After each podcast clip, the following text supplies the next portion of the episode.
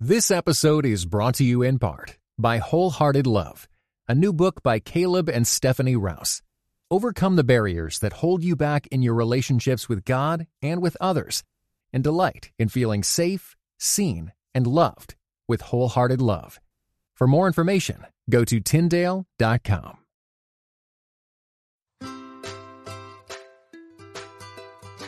Hey, friends. Welcome to the Grace Enough podcast. I am your host, Amber Cullum. Each episode, I sit down with a guest to discuss their life journey and how the grace of God has impacted them along the way. After listening to today's episode, I hope you are encouraged that God can use you right now in the midst of your day to day life. Yes, it requires daily surrender and trust, but we must remember His grace is enough. Welcome to episode 35 of the Grace Enough podcast. Are you following Grace Enough on social media? There, I share quotes from podcast guests, resources I recommend, current podcast happenings, and what God is doing in my life. On Instagram and Facebook, search Grace Enough Podcast underscore Amber and follow along. It is a gift to connect with my listeners. This week, I chat with Sharon Miller. Sharon recently released her second book, Nice Why We Love to Be Liked and How God Calls Us to More. Sharon and I chat about the difference between niceness and kindness, the dangers of making words like authenticity and courage trendy, how God cultivates the fruit of the Spirit in us, and how knowing the depth of God's Word is vital as a believer. Listen to what Sharon says about discerning the difference between niceness and kindness. That One of the ways you can discern that difference in yourself is how you respond when somebody does not reciprocate your niceness or your kindness. Because niceness, when it is not reciprocated, it flips really quickly. it, it goes into why, how could they respond that way? How could they treat me that way? I was so nice to them because ultimately niceness wasn't really about them. It was about you. But kindness, because kindness is about others, it's about God and others. It's it's being kind the way Jesus was kind, which is selflessly and sacrificially. It's not about eliciting a certain response. It's it's about just loving them the way that, that God loves them, regardless of how they treat you. And that does take that takes a fortitude. It takes true gospel conviction to do that. After today's episode, I hope you are encouraged to dive deep into God's Word asking Him to cultivate the fruits of the Spirit in your life. Good morning, Sharon. Thank you so much for being on the Grace Enough podcast this morning. Oh, it's my honor. I'm excited. Will you go ahead before we jump into all of our questions and talking about your new book, Nice, and just introduce our listeners to you and your family and let them know a little bit about what you do?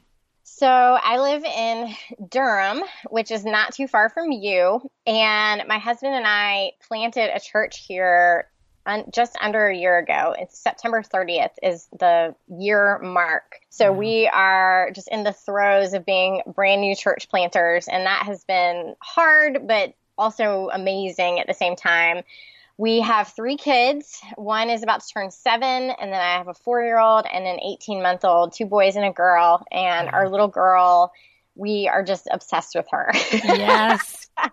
We are obsessed with her. She's so cute. She's so sweet. We all just orbit around her. Yeah, that's where we are and what we do. And then on top of all that, as if that's not enough, I am also an author and I travel and I speak. And so this season of our lives is a little bit a little bit bonkers but it is it's full with really good things. So we my husband and i run at a pretty high pace but we we really enjoy it. Well and you and your husband with the church planting ike is not just like you guys are co-pastors together correct Yes. So yeah. he has the lead pastor title, and then I have more of a teaching pastor title just because awesome. I with with so much going on, I realized I couldn't commit to a whole lot more than that.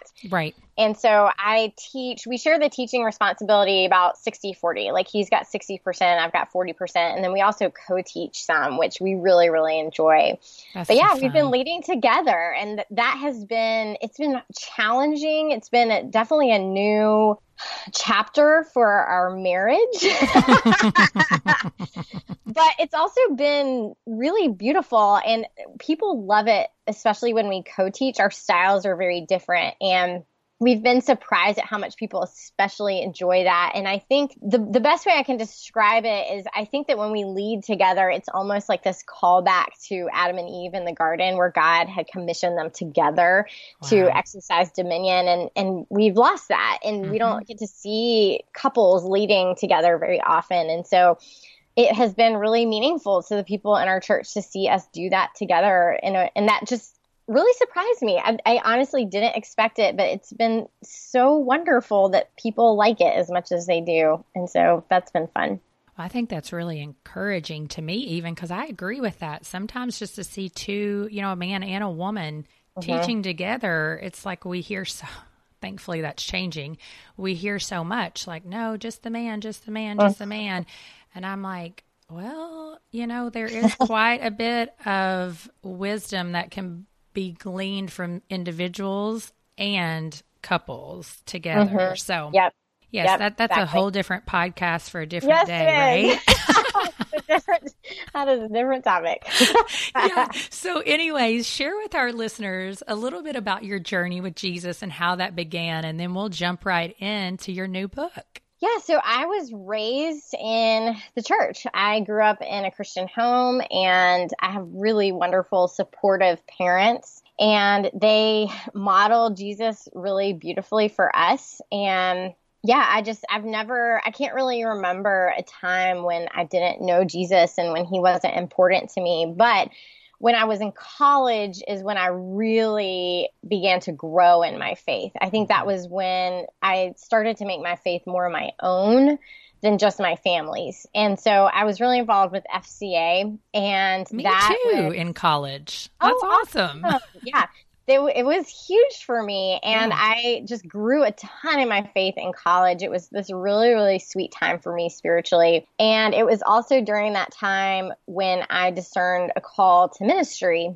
mm. and so when i graduated i spent a year i moved back to charlotte which is where i'm from and i worked for proverbs 31 ministries and just kind of learned the ropes of ministry women's ministry and back then proverbs 31 was tiny it's a huge ministry right. now but it was like five of us on staff it was so really awesome small. but yeah it was great it really got my feet wet i learned a lot about traveling and speaking and just all sorts of things. And then after that, I went back to seminary because I realized that I wanted to really equip myself for ministry, that I, I didn't just want to my call to be kind of about my testimony necessarily, which at that time I felt like for a lot of women with ministry platforms, that's kind of it was very testimony driven. Mm-hmm. And like I just told you, my testimony is pretty straightforward. And there's nothing wrong with that, but it's not like I wouldn't be able to write a book necessarily about it. Right. And so I, I thought, you know what though? Like a lot of pastors, when they're called to ministry, they just go to seminary. and so that's what I decided to do is I, I went to seminary because I wanted to equip myself more. And everyone, you know, kind of has their own story of calling and their own story equipping, but that's mine. Well, tell us. So by the time this podcast comes out, Nice, your new book, will have launched. And it gave words to a lot of my own personal feelings. I am certainly not someone who um, walks into a room and just feels like I need to be the nicest person in the room to be liked. And I'm kind of actually grateful for that. But that's not most Christians' story. Uh-huh. And so, one of the very first lines in the book is God did not call you to be nice. What does that mean? Why is that true? What made you decide to let that be that very first line in the introduction of the book? Yeah, well, let me back up a little bit and just share kind of the story of how this book came to be. Sure. So, two years ago, I wrote a book called Free of Me. And in that book, I think it's the first chapter actually. I have a little paragraph where I was looking back on my my growing up years and as I mentioned to you, I grew up in a Christian family and I was a really good kid. I was a just a nice Christian girl. I was a rule follower, I was a, an achiever, I was a people pleaser, and that was really a big part of my identity. And as I could look back I think all along I felt like I was a good kid because I loved God and I wanted to honor God. And I think to some extent that was true. But I also could see that it was really rewarding to be a good kid. It earned me a lot of affirmation from all the adults in my life.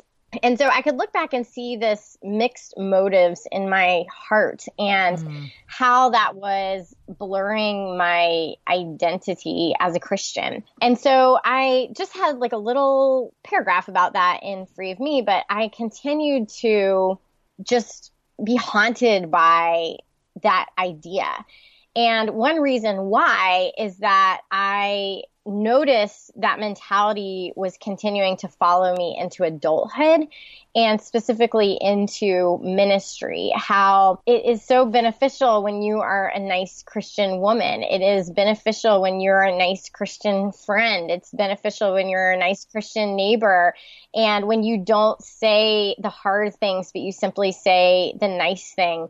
Um, when you don't preach the hard things, but you simply preach the the nice things. Mm-hmm. And I really ran up against this a number of years ago on my blog where I was noticing some things that were happening in the world and feeling like Jesus has something to say about this. God's word has something to say about this.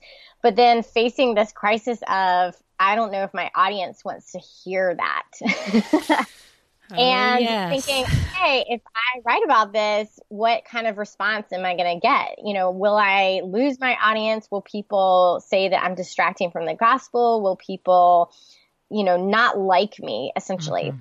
And so I I noticed that in me. I noticed how niceness was playing out in, you know, relationships and just not saying the honest thing or the truthful thing just for the sake of keeping the peace. And the more I I noticed this, I just felt like, gosh, you know, this is a false virtue in our culture, mm-hmm. but it's also a false idol in the church. And we don't see anywhere in the Bible that tells us to be nice. We are told, you know, we are told to bear fruits of kindness and patience and gentleness and love but nowhere are we told to be nice. And while I don't think there's anything inherently wrong with being nice, I'm not on a crusade to villainize niceness. but when it becomes this, right. this yeah, when it becomes this ultimate thing, when it becomes sort of a compass or our primary social filter, like how we're conducting ourselves in the world, but also how we're assessing other people, like we will we will often excuse sin or dysfunction if a person is simply nice to us. Mm-hmm. And so I thought we've got to we've got to have a conversation about this. And so that was why I started out just cutting, you know, straight to the point in at the beginning of the book. It's just saying, guys, God does not call us to be nice. Yeah. he doesn't call us to be mean. He doesn't call us to be aggressive. He doesn't call us to be divisive, but he doesn't call us to simply be pleasant. I appreciate you saying that because I feel like in our culture, just like we can associate, oh, she's a nice Christian girl, as like that means you're good, so uh-huh. often uh-huh. we do associate someone who boldly will share some hard truths with being mean. And uh-huh. I'm like, yeah. they're yeah. not mean. Mm-hmm. yeah, exactly. Yeah. and I'm like that that's such an unfair statement on either side. Yeah, and it's becoming I think because we're in such a polarized culture mm-hmm. right now, that's becoming even more true. When you speak into something and people if they disagree with you they'll just assume you're kind of attacking them and maybe you are i mean maybe you could have said it more gently but lots of times we'll just assume you are saying something that that is too controversial um, you are distracting from the gospel in some way. And really, I think what they're saying is, I don't like this. Mm-hmm. Yeah. I liked it better when you just talked about Jesus, but not anything more specific than that. Oh, yes. So, yeah, it's, and, and I'll, I will be the first to admit this is coming out of a place of my own grappling in repentance and yeah. realizing that you know I have done this myself. I have mm-hmm. chosen to be nice instead of just saying this is what God says. And you know that we don't see niceness in the prophets. You know people didn't like them either. But if we're going to honor their witness and that that precedent then sometimes people aren't going to think we're nice. And it's not because we're being mean. It's just because they don't like it. And that's a hard truth to swallow. Well and it's it's we're probably a good match because on the opposite side of that, I mean, I've spent a lot of times in repentance for speaking the truth in an unkind way. Uh-huh. You know, and and that being more of my story and asking the Lord to cultivate in me a spirit of kindness and gentleness. Yeah when I am speaking some of those truths because at the end of the day, I'm not trying to come across as a jerk mm-hmm. or as someone who. Well, and the other thing, yeah, the other thing that I, so, you know, I use this metaphor of fruit throughout mm-hmm. the book. And the reason I thought that this this metaphor is really helpful, Jesus uses it. He he says that you will know a tree by its mm-hmm. fruit. And this metaphor is helpful because nice Christianity, like quote unquote nice Christianity, it looks a lot like the real thing. Yeah. And so Jesus says the way that you can know that it's not the real thing is just look at the fruit that it's producing. So in the first half of the book, I look at, okay, what are the bad fruits of niceness? And some of them are exactly what you would think inauthenticity. You know, you're fake instead of being honest or instead of being yourself you're you're just nice cowardice you know mm-hmm. instead of saying what is true you you kind of cow to your your fear of being rejected but some of the fruits are really unexpected like self-righteousness mm-hmm. and this doesn't look like niceness on its face but it's a fruit of it. And that was 100% my story because I was such a good girl. And, you know, I, I would think like being good is so easy. You know, why why what's wrong with these other people that that aren't nice like me? Instead of owning the fact that well, part of the reason you're good is cuz you're a slave to people's affirmation and approval. Preach, girl. and so, you know, instead of being humble about my own sin, I just look down on other people.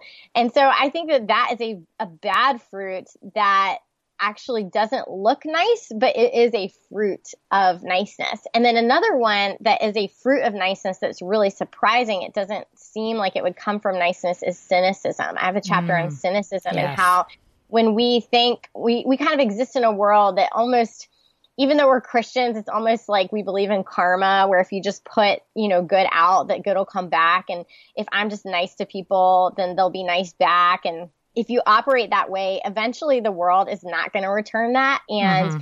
when you have that idealistic worldview and that, that worldview shatters, oftentimes it flips from niceness into this bitterness and this hardness. And so those are, are fruits that don't look like niceness at all, but that is how they originated. That is the tree that they came from. You do have in your book that chapter about cynicism, and we'll talk a little bit more about Paul and kind of how he avoided that. But before we get into that, so many times in our culture, we do confuse niceness with kindness, and you have some just beautiful text in the book about that. And so, you know, what is the difference between niceness and kindness? What's the separator there?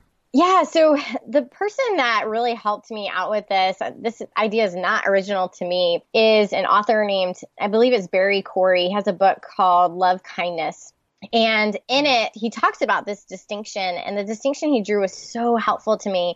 He said that niceness has it has soft edges and this soft core. It's just kind of squishy all around. Now harshness has hard edges and a hard core. It's just hard all around. But kindness, it has those soft edges of niceness. It has the gentleness. It has love. It has patience.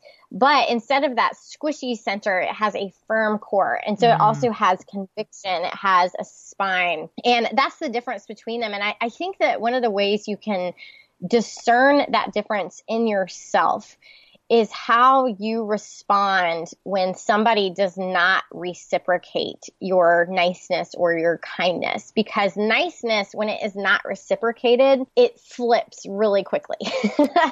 it, it goes into why, how could they respond that way? How could they treat me that way? I was so nice to them because ultimately niceness wasn't really about them. It was about you. Mm. But kindness, because kindness is about others, it's about God and others. It's, it's being kind the way Jesus was kind, which is selflessly and sacrificially. It's not about eliciting a certain response. It's it's about just loving them the way that, that God loves them, regardless of how they treat you. And that does take that takes a fortitude. It takes true gospel conviction to mm-hmm. do that. Yes, I love that.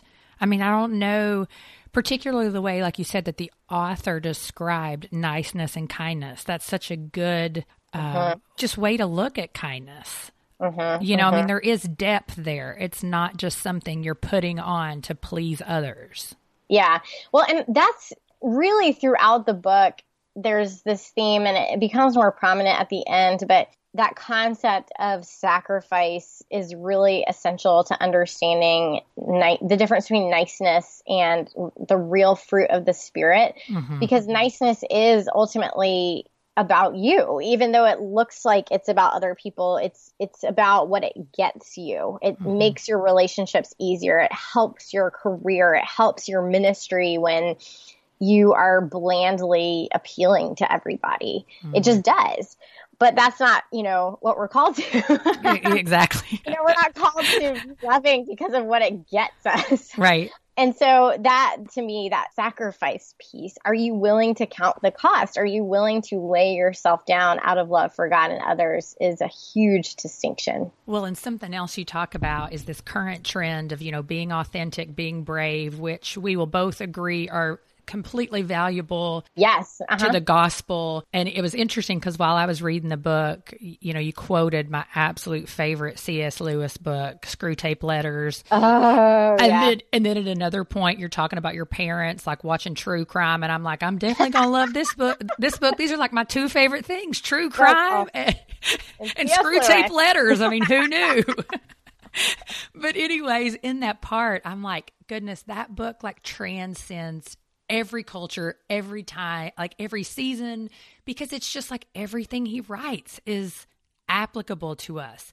But with that, you write like authenticity itself has become so fashionable that it's now a tool for manipulating people, something mm-hmm. you perform in order to get what you want. Mm-hmm. And then something else you write is our language about courage is more often fun and inspiring than mm-hmm. it is gritty and sacrificial. And so, what are some of those dangers of the way we've begun tossing around those phrases? You know, be authentic, be mm-hmm. kind, be brave. Yeah. What are some of those dangers for the believer? Oh goodness, that's you just named two huge ones, and so I'm trying to figure out where to even start with either one. right? Both, well, just take one because it. it so I mean, big. I just look on social media sometimes, and I'm like, that's not really being courageous. I mean, mm-hmm. those yep. simple little. Mm-hmm. So maybe that's where we dig in. Like, what is yeah, being so, courageous? Courage. So, someone that really helped me with this is Karen Swallow Prior, and she, it was, the timing was perfect. Are you familiar with Karen? I'm not. She, oh, please enlighten me.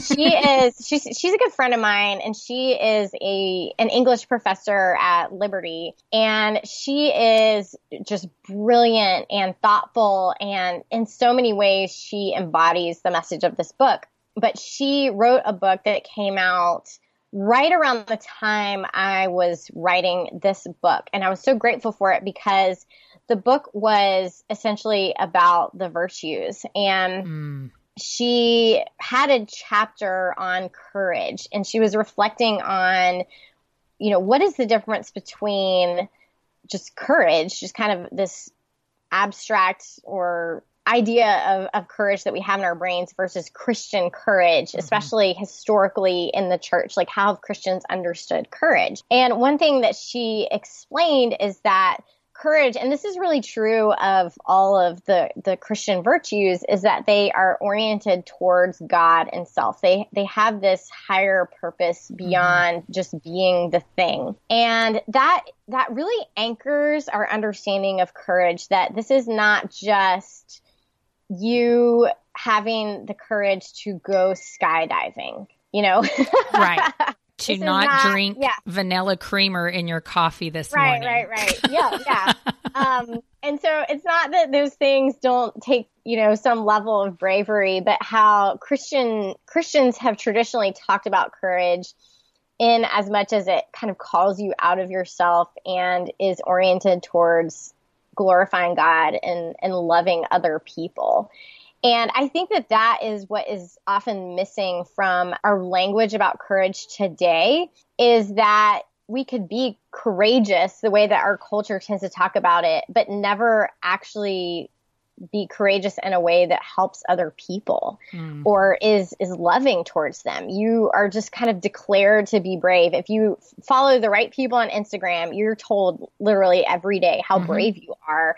Regardless, you could have just had a, a day where you're just totally selfish yep. about yourself. I, I, and I'm not judging like that's me. no, I get it, but cowardly. I was I was probably cowardly, but then I get on Instagram and and I'm told, "No, girl, you are brave." And I think what we need to we need to be discerning about that message and mm-hmm. be honest with ourselves and be able to say, maybe I wasn't brave today. You know, mm-hmm. maybe I backed down instead of saying something that needed to be said out of love for my neighbors, out mm-hmm. of love for the vulnerable. You know, having that hard conversation with a relative who maybe said something really inappropriate mm-hmm. and maybe you back down in that moment you weren't being brave you just you just weren't and so i think it's important for us to anchor our definition of courage towards loving god and loving other people so it doesn't kind of collapse in on itself and just become this really self-centered yes. self-actualizing definition of it Right. Courage is not me, me, me, me, me, and what I did, even though, like, people in their own personal lives are having to face illnesses and things like that courageously. Mm-hmm. That's not what we're talking about. But like, mm-hmm. you know, getting out of bed, getting dressed, mm-hmm. eating healthy food is maybe not something we should be describing as brave. Yeah. And I mean, and that's not to say like maybe like I have a friend whose husband just passed away. Yeah, and, and that is brave. Like, getting out of bed to like take care of her kids is really brave because she probably wants to just stay in her room all day. But that doesn't necessarily mean all of us are brave because we got out of bed this morning. Exactly. There are, there are people in the world who really do need acts of selfless courage. Mm. They need the church to be the people of God in a courageous way. And when we fail to be that, it impacts people's lives. And right. we can look back on history and see that time and again when when christians failed to be courageous and it people suffered because right. of it. And so this isn't a, a, low stakes. This isn't me haggling over semantics. This really really matters for people in the world. Yeah.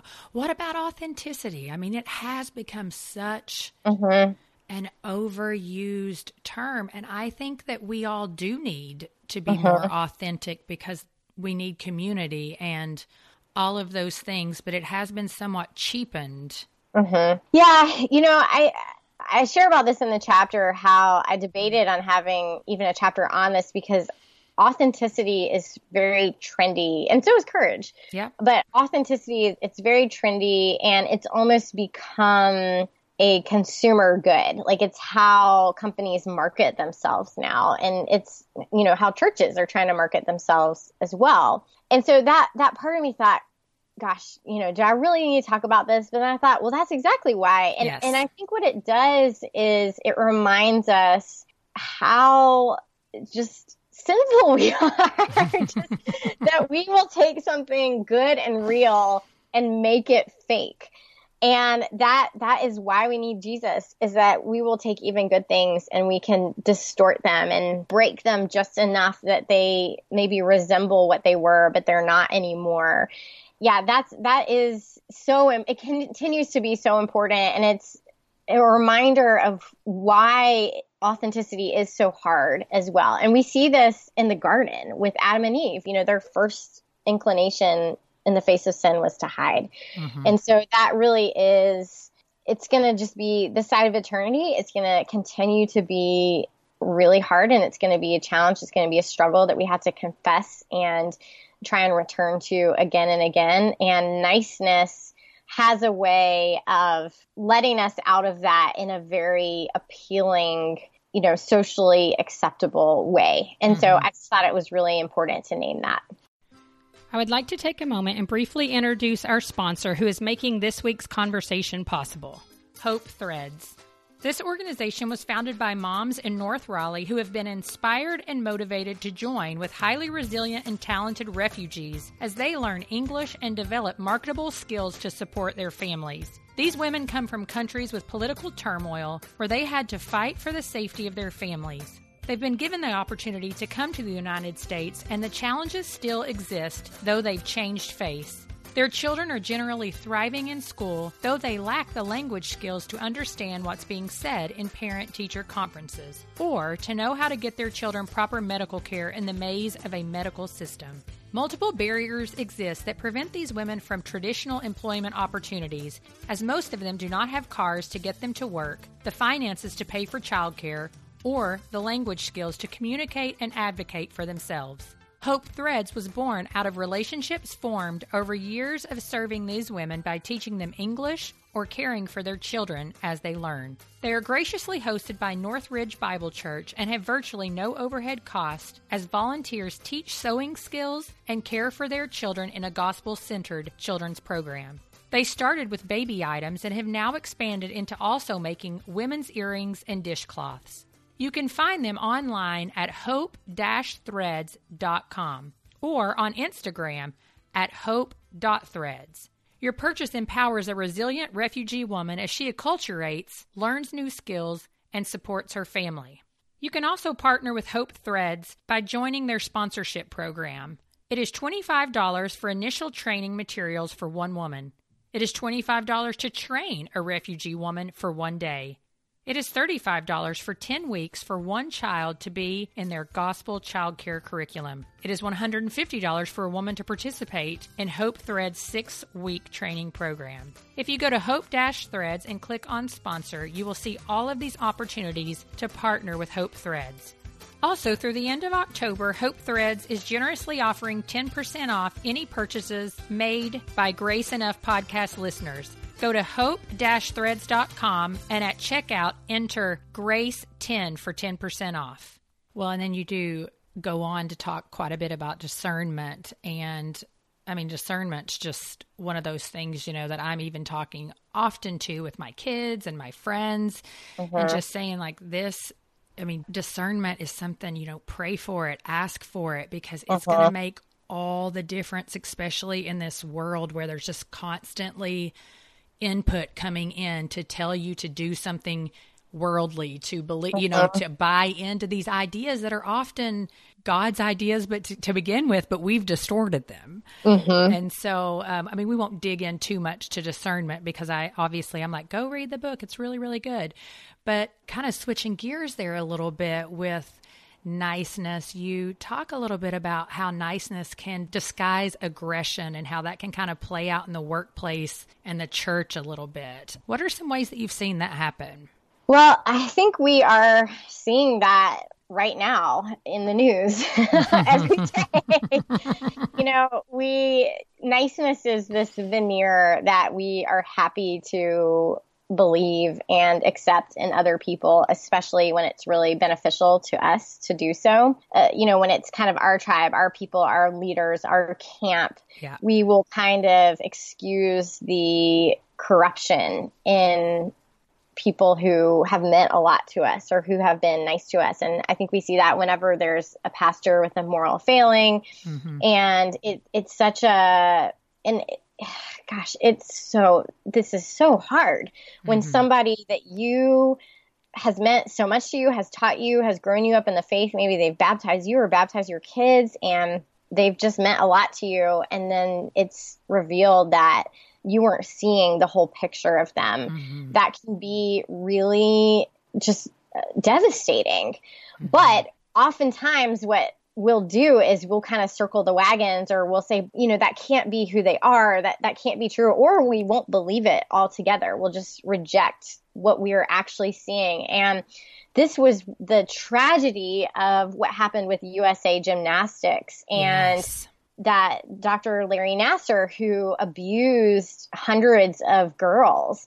And some of these girls actually went to their parents or they mm-hmm. went to other authorities and or, or, adults in their lives and said this happened to me and they were not believed mm-hmm. because he was this good nice doctor. He was this upstanding citizen in the community. He had this great reputation.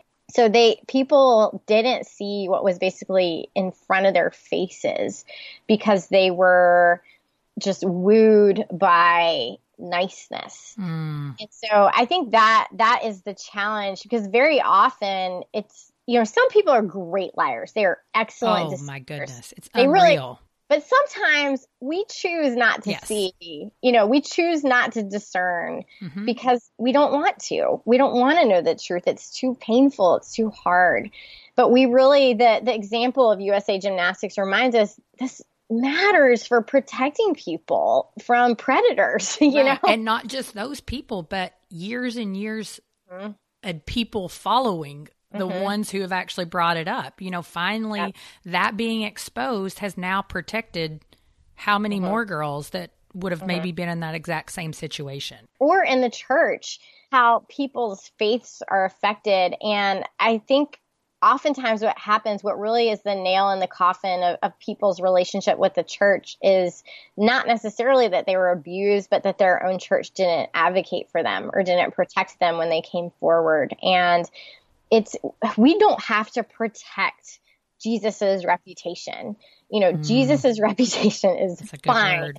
But oftentimes, what we are doing in those moments when we think we're protecting Jesus is we're protecting ourselves. Absolutely. And, and that's what niceness is about. hmm Well, and the, like you said earlier, the first half of the book really talks about you know the fruits of niceness, but in the second half, you really start talking about how you know how do you cultivate a healthier tree, healthier fruit. And I'm so grateful that you prefaced that second part by saying, you know, spiritual growth is not something we muster up.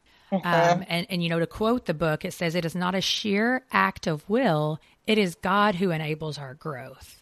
How do you confront your own urge toward niceness? Because you have said this is something that you dealt with for years and years. So, how do you confront that urge? Well, so the second half of the book, as as you just said, originally I was going to have the second half of the book be kind of a mirror image of the, or maybe the photo negative is a better metaphor of of the first half. And so I was going to have the first half look at the bad fruits of niceness, and then the second half look at the good fruit of the spirit. But then the more I thought about it, I thought, well, I'm missing some steps there because fruit doesn't just grow on its own it's it's cultivated. And we see that in nature and I've experienced that in my life where I like in gardening and I share this in the book that I'm I'm a plant killer. I'm really bad with plants because I don't know what I'm doing. There's steps there's you know there's there's things that you need to know and I don't have that information and because of that even with my best intentions I end up just overwatering or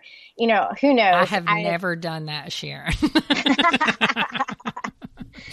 yeah, I it's so I do have one plant in my house right now that I've kept alive for probably six months, and I'm very I'm, I'm pat myself on the back daily for it. It you have to you have to learn how to actually cultivate, and so I looked uh, looked into these gardening practices and talk to you know farmers and things like that about how how do you actually cultivate fruit and discover different different practices but I tried to connect those to spiritual disciplines, and I think that's a phrase that can feel very formal or intimidating, or I don't know what that means. And so I tried to make it really, really practical. But just another way to describe it is I'm giving you the steps to cultivate your own soul Hmm. so that these fruit are in the ideal environment to grow. Now, at the end of the day, it's God who gives the growth hmm but we you know partner with him through these these practices of, of cultivating and so i look at a lot of different there's so many throughout the second half of the book just hopefully they'll be really practical to people but you know based on what we've just talked about the different things we've talked about courage is one that i realized i think we all want to be the kind of person that if we are faced with this huge option to do the right thing and have courage we want to be the kind of person who will have courage in that that moment that defining moment. But the truth is when we look back on history and we see people that that did that they didn't just wake up one morning brave and ready to make this huge altering decision they had been formed into being that kind of person through you know, smaller acts of, of bravery. They practiced courage throughout their lives. And so I view that as now, you know, what are these small opportunities to, to show Christian courage? What are just small small ways. And sometimes that I don't know if this will feel like big or small, but sometimes for me, this means if I'm in a conversation with like a relative who says something that is racist, yes, just having the courage to to and not to be a jerk about it, not to be self righteous, but to just push back and say, you know that that isn't true and mm-hmm. that isn't right and that doesn't reflect the heart of God and because you know I think we look back on the civil rights movement and think if I had lived then I would have you know I, I would have yes. stood up done the right thing but if you can't confront your aunt you know right now yeah then you wouldn't have you know Mm-mm. so it's finding those and I'm sure there's other examples that are even less intimidating than that, but just strengthening that courage muscle, mm-hmm. strengthening it whenever you have the opportunity instead of brushing it off and saying, this doesn't matter. If I'm nice right now, it doesn't matter. But realizing, no, that that's how you cultivate your soul. That's how you strengthen that that courage muscle in your heart. Well, yeah, and that's an example, you know, like you said, for your life. And I mean, I think that's an example for everybody's life, but it's important for people to think about what are the areas in your life where you go out of your way to just be nice and there's something in you that starts feeling like I either need to say something here, I need to walk away from this situation. You know, that's the discernment of God.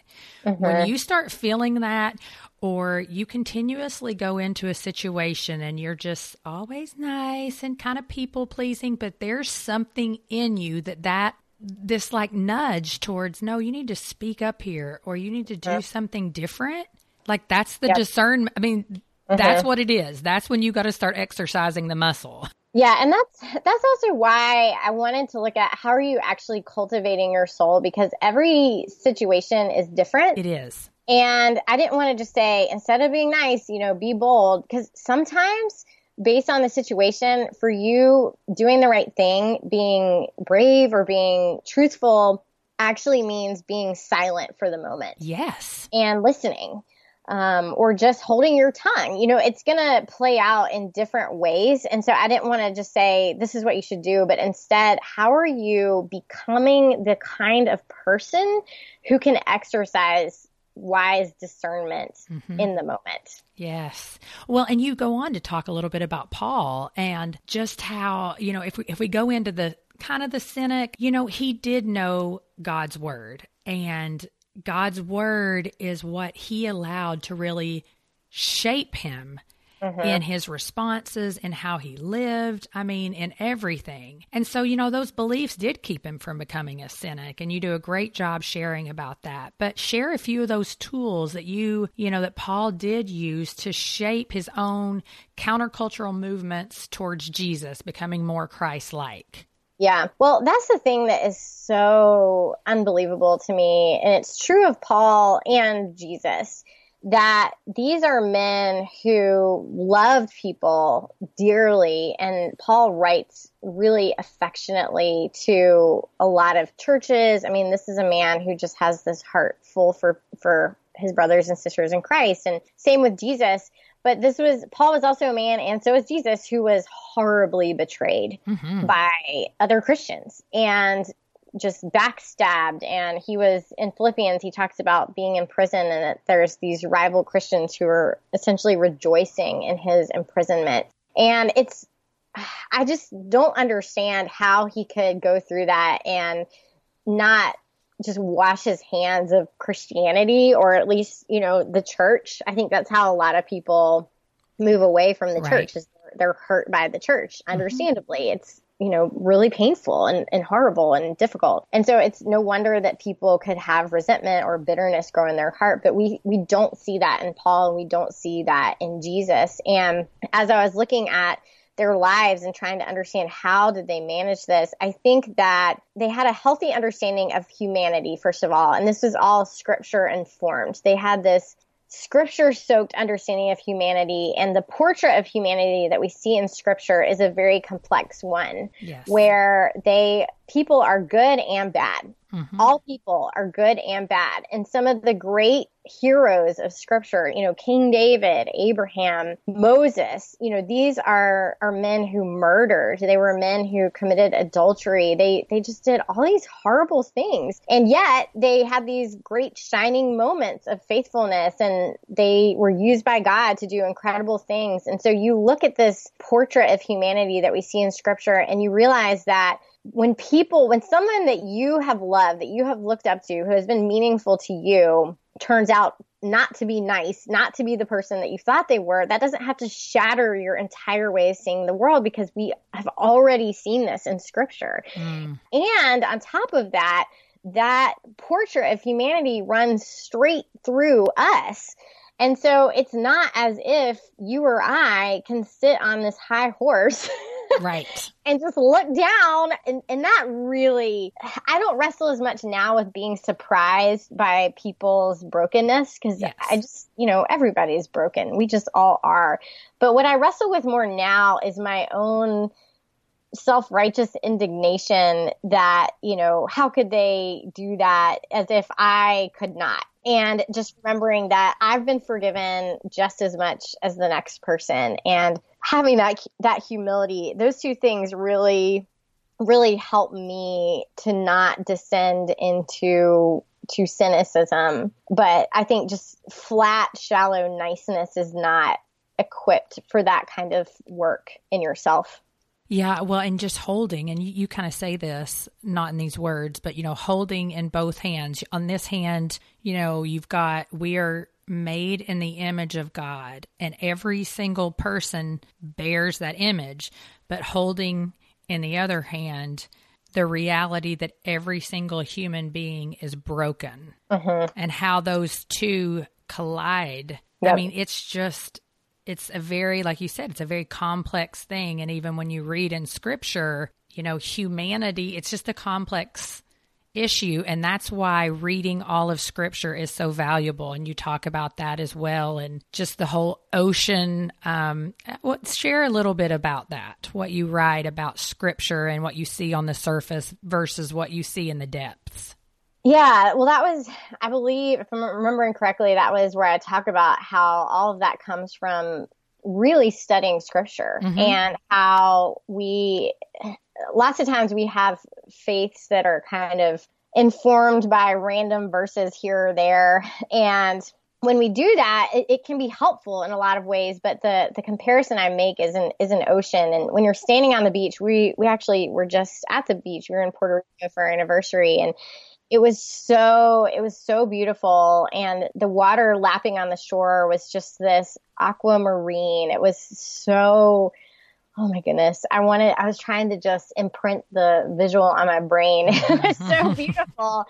And i think lots of times for a lot of us that's how we engage scripture is at that level where it is beautiful and it is powerful and it's it's inspiring in so many ways but it's also very very shallow. Mm-hmm. and if you go deeper you discover this entire world that exists underneath the surface of the ocean. And that is the same with scripture, where if we would just go deeper, if we would know the whole word of God, and if we would especially press in on the sections that are really hard and really confusing, or maybe we don't like or don't understand, that those tend to be you mine some of the greatest just gems of mm-hmm. insight in those passages but you have to press in and your your faith can't just be a Instagram verse a right. day of a faith as as much as you know that can feel really good there's just so it much It doesn't more. sustain you long term Mm-hmm. Yep. I mean, that is always like I read that page this weekend. It was my 40th birthday. Ooh, girl. Oh, happy birthday. Um, thanks. But I had a, friends from all walks of life who came to celebrate and we were I actually read a page from the book and it was the one that was about the ocean, but primarily just to say like the depth of God's word, the entirety of it is what sustains us for the long haul. The verses that we memorize are those, you know, they're amazing and they're needed, but it's what triggers our brain to remember the deep truths that run through the whole thing. Mm-hmm. And yep. you can't get that if the only thing that you ever do is read a few of the highlights on Instagram or Right. even just sit on in sermons on Sunday only your whole life. Mm-hmm. I Yep. mean, that's just because it can't be a pastor's job to truly teach you every single truth Mm-hmm. God has to offer you.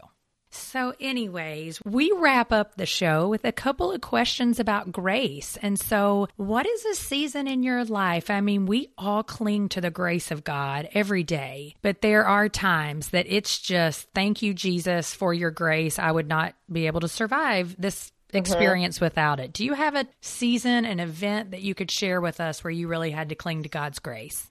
Uh, I would say last summer we had just moved. We had just had a baby. I was writing this book and we were about to launch our church. And it was Crazy town, wasn't it? it was ridiculous. I I really in in a lot of ways this book itself is a sign of God's grace because Mm. I could hardly think straight. And I needed to focus on this book, but I was also trying to focus on the church and there's just not enough brain bandwidth in a human being to do that well. Mhm. And so I was constantly just asking God and, and I've this has become a big prayer of mine really ever since becoming a mom and just being tired and stretched was I'm going to give you what I have and I need you to multiply it Yeah. because I'm not I'm not enough. And so I was praying that a lot in writing this book and even after it went through edits and everything and people started to read read the book, I was really nervous because I was afraid it would not make sense. Oh, it makes sense. I It's was like, great. I was so just pressed on all sides while I wrote this that I was I, I can barely even remember writing parts of it. Mm. And so I I have been so grateful to go back and say, okay, no, you know, God was with me in it. He gave me my provision of concentration and focus and Wow. coherence. Because yeah, the feedback I've been getting on it has been wonderful and encouraging. And I can only say it's just because of God's grace because I was not enough to be all the things that I needed to be last summer. And I really hope we never do that again. well, isn't that what is it? There's like I can't remember. There's you know the top five things that are most likely to break you or break your marriage Oh, yeah, or whatever. It's you know moving, new job, new baby. Like Uh-huh. that's Yep. well, Yep. and that happened to us when we moved to Raleigh. It was, you know, new job for my husband, new house. You're moving like to a new state. I had a nine month old, and it ended up being, you know, we survived it. But you do look back and you're like, okay, Lord, you're the, for me, you're the only way that things didn't just start falling apart. Yep. Yep. You Mhm. provided, you're faithful, and I'm glad to be able to look back. I hope it never happens again. Yep. Mhm. but we can say you were faithful through it. If you had any wisdom to give to your great grandchildren, if they were listening to this years from now, what's something you'd like to share with them? Oh, goodness. That is such a hard question. I guess I would say one thing that, that is just on my heart lately is seeing so many Christians losing their faith right now Mm-hmm. and feeling just so heartbroken over it. And in a lot of ways, I think that this is the bad fruit of nice Christianity that we are seeing. Yeah. That we have discipled people into this kind of shallow, feel good sentimentality. And it is now being revealed for what kind of fruit that bears. And so I, I think through, I, I think about that like with my own kids that I don't want to be discipling them into something that is superficial and that is just an image. You know, I don't ever want to be, you know, pressuring them into a box because of how it reflects on me, um, especially with us leading a church. And so I guess what I would say to my own kids and to to my grandkids and my my great grandkids is that you are first of all you are loved no matter what and even when we fail at that that God's love never ever fails Yeah. but to also say that God is big enough for your questions Yes. and we we really encourage whenever we get really hard questions. And we have those with people in our church all the time and it, and it ranges everywhere from how do you explain suffering to you know the authority of scripture to sexual ethics. There's so many questions and the temptation is to just explain this is why we believe what we believe and this is the right answer. But instead to say I'm so glad that you're asking these questions because it means you are diving into that deep end that I was talking about, the ocean that. of God. And so many of us are just splashing around on the shore when this whole ocean awaits us. And so I want that to be my orientation towards my kids and, and to people who are exploring faith is to say that, that God is not threatened by your questions. And so I don't have to be threatened by them either. God is God. right. And he can handle it. And so you can ask those questions and just know that you will be loved every step of the way. Well, and it's like, I believe he wants us to ask the question, you know, like mm-hmm. he wants to give you the answer, but just remember it may not come in like, overnight, and it might, but just yeah. keep wrestling with him. Yeah, and and ask the question in earnestness. Yeah, because sometimes I think the question is asked actually as an excuse, like I don't want the answer, mm. and so to just say if if you're asking that question, really mean it. Like I really want you to seek the answer and to and you know you might not always find the answer that is satisfying because god's infinite and we're not but to to earnestly be open to what god might have to say to you. So awesome. Well sharon where can our listeners find you on social media and all the places? Well, you can read just a little description of the book at thenicebook.com, and that will also take you to my website where my, my poor neglected blog is. um, and that, that website is sheworships.com, but you can also find me on social media. Uh, Instagram is just Sharon H. Miller, and I, I try and use social media to encourage people and, and point them to truth and so um, hopefully people can feel that there. Social media can be kind of a soul killing place sometimes. yeah. Well, and if you are in, you know, the triangle area and you, you know, just happen to be looking for a church, what's the name of your church that you're, you all have it recently is, launched? It's Bright City Church and we meet in the South Point Mall movie theater. Awesome. Which is a beautiful movie theater. Sharon, thanks so much for being oh, here today. I really appreciate it. Thank you for listening to today's episode. Resources, links, and quotes from today's conversation can be found at graceenoughpodcast.com under the show notes tab. If you are enjoying the show, I would like to ask you a few favors. Number one, make sure you are subscribed to the podcast. You can head over to Apple Podcasts, Stitcher, Spotify, Google Play, and iHeartRadio. Clicking that subscribe button helps to make sure you never miss a new episode of the podcast. Number two, if you enjoy the show, would you take a moment to leave a review on iTunes? Those reviews help me to know how the show is impacting you. And number three, the best way to grow is for people like you to share it with your friends. Will you share your favorite Grace Enough podcast episode via text, email, or social media? Again, I'm so grateful for each one of you who listen week in and week out. Thank you for listening to the Grace Enough podcast. Tune in next time.